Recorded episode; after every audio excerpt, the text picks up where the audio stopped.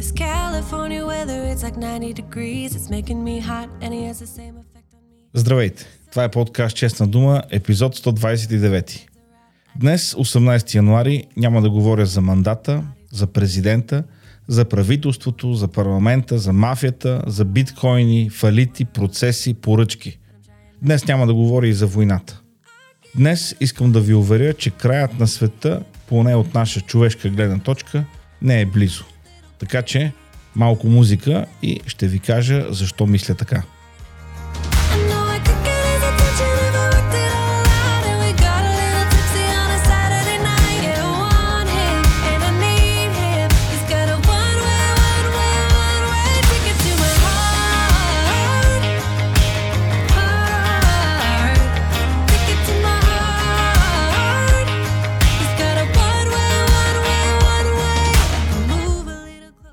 Миналия път говорих защо не трябва да вярваме на новините по големите медии. Светослав ми писа, че не е редно да давам само лоши примери, а да дам и добри. Преди да продължа днешния епизод, ето моя отговор.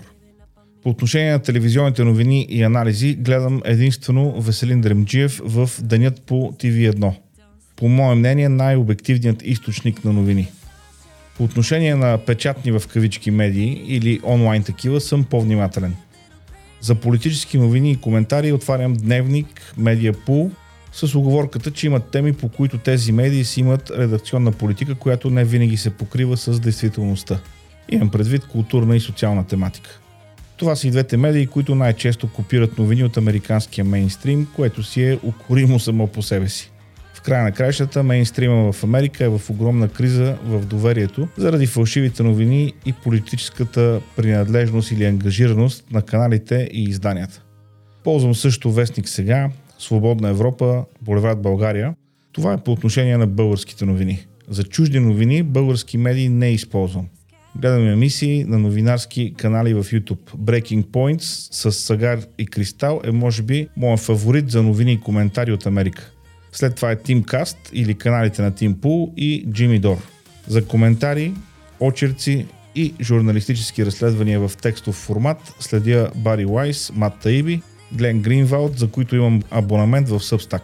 Сега като погледна, реално повечето ми източници са от канали или автори или журналисти, които имат по-скоро центристки или леви убеждения, но това е окей. Хубаво е човек да има разнообразни източници на информация. След всичко казано до момента се сещам, че реално първата ми точка на информация е Twitter, където най-често виждам новина за първи път и след това търся информация на посочените вече места. Толкова по тази тема, надявам се, че съм ви бил полезен. Връзки към въпросните източници има в записките на епизода.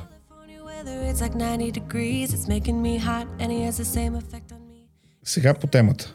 Бъдете спокойни. Не идва края на света. Не и както си го мислим, не и по начина, по който си го мислим и не на времето, когато си мислим, че това ще стане. две хиляди и осма година бях в Америка. Течаха избори. Барак Обама се бореше за своя първи мандат. Беше набрал скорост. Летеше. Някои хора бяха обнадеждени, други бяха скептични. Обама беше избран, изкара два мандата. Някои го обявиха за антихриста. Буквално. Освен, че беше първият чернокож президент на САЩ обаче, няма нещо значимо, с което да бъде запомнен неговия мандат. Обама се оказа, че не е антихрист и не дойде края на света. След него дойде Тръмп и настана вой. Не знам дали има друг човек, чието думи, дела, постъпки и цялостно поведение да са били повече демонизирани. Маршируваха срещу него, създаваха safe spaces за студенти, които имаха безпокойство от името му. Беше набеден за руски шпионин, за луд, който ще сложи край на света с ядрено оръжие. Сравняваха го с Ким Чен Ун и Хитлер. Неговият мандат свърши и краят на света не дойде. Даже не коментирам колкото обвиненията срещу него сам си е навлякал и колко са били сфабрикувани. Тръмп си отиде. И не се случи кой знае какво. Защо ви говоря за Америка, когато ние сме в България? Защото нищо не е така драматично, както го виждаме вътре в ситуацията. И тук не неглижирам проблемите в България с политическата система, с руската пропаганда, с икономиката, с образованието. Не. Казвам, че на Радев ще му свърши мандат. България обаче няма да свърши. И когато си отиде Радев, ще бъде изненадан, че историческата оценка за него не е така добра, каквато е очаквал да бъде. То за кой български политик оценката е добра? само за мъртвите от поне седемдесет до осемдесет години. Ама това е друга тема. Новините и новинарите съществуват на този принцип. Всеки един по всяко едно време твърди, че това, което казва в момента, е най-важното, на което да дадете вниманието си. Това е спешното. И така получаваме един непрестанен цикъл от спешни новини. Сигурно ви се е случвало да отидете на почивка за пет-десет дни. Надявам се, че ви се е случвало. И докато сте на почивка, не следите новините въобще. Или ги следите много слабо. И като се върнете, какво? Дошъл ли е края на света? Дали е сменена валутата? Дали са променили имената на улиците, които са във вашия град или там, където живеете? Не, нали? Не промотирам пасивност. Казвам, че рядко има спешни и фатални събития. Днес един от най-големите бичове, особено сред младите хора, е така нареченото климатично безпокойство. Младите хора се притесняват, че климатичните промени ще затрият човешката раса. Нека да ви успокоя, че поне в близките четирийсет-петдесет години едва ли ще дойде края на света заради въглеродния диоксид. Най-големите изследователи на риска в света са застрахователите и банките. Тяхното съществуване и печалба зависят от правилното преценяване на риска. Ако си млад днес и си с добра заплата, спокойно можеш да вземеш кредит, който да изплащаш следващите трийсет и пет-четирийсет, а в някои случаи и петдесет години. Ако банките дават кредити за толкова време напред, значи са сметнали, че няма да загубят. Вероятността да си добре и да върнеш този кредит е много голяма. Не съм финансов специалист, не ви казвам да взимате кредит. Казвам, че е нужно да подхождаме по-спокойно и с по-хладък ум към това, което ни поднася медийния микс. Ако се оставим на информационния поток, всичко е спешно и всичко е важно. А човек не може да носи до безкрай. Така че карайте я по-спокойно през две хиляди двайсет и трета година. Ще се борим за важните неща, ще работим за промяна, ще даваме, ще помагаме. Но светът няма да свърши с теб, с мен, с Бойко, с Радев, с Пеевски, с Гешев и въобще с всички тези персонажи, които така лесно ни късат нервите. Започнах да чета мемуара на Матю Пери. За по-младите това е Чандлър от сериала Приятели. За още по-младите Приятели е най-гледаният сериал в историята на човечеството.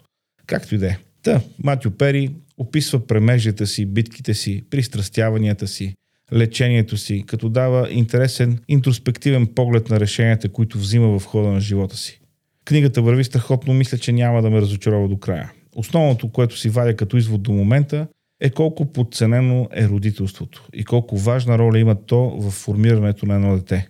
Стигам до извода, че трябва да наблягам на важните неща. Семейството, децата, вярата, личностното развитие са областите, върху които трябва да се фокусирам. Бойко, Радев, Пеевски, Гешев, Тръмп, Обама, Байден няма да ми помогнат. Ако се оставя на новините, цял ден умът ми ще се занимава с тях. Е, мисля си, че трябва да има по-добър път, по-верен път, по-правилен път. Решен съм да ходя по него стъпка по стъпка. Вие от друга страна направете тази стъпка. Абонирайте се за подкаста, защото виждам, че много от вас, които слушате подкаст Честна дума, все още не сте се абонирали за него. Връзки към всички възможни платформи, където може да се абонирате за Честна дума, ще намерите на адрес честна дума точка ком. Музиката от подкаста е в специален плейлист, който е в Spotify. Пишете ми какво мислите в Телеграм канала на подкаста, под YouTube видеята, въобще където и да ме намерите в социалните мрежи.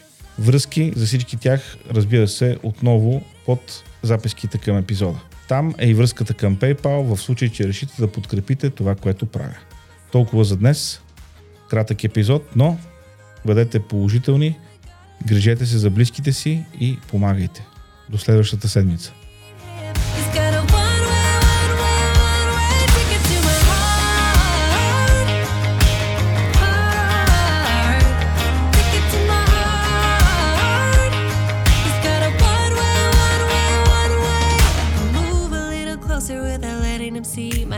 Shaking from the urge of being with him. I act a little dumber when I try to get his number. I'm so nervous that I'm losing grip of myself. Ah, oh, my body's giving up on me, cause I don't know what to do with my fingertips. Ah, oh, I wanna run through his hair, but don't stare.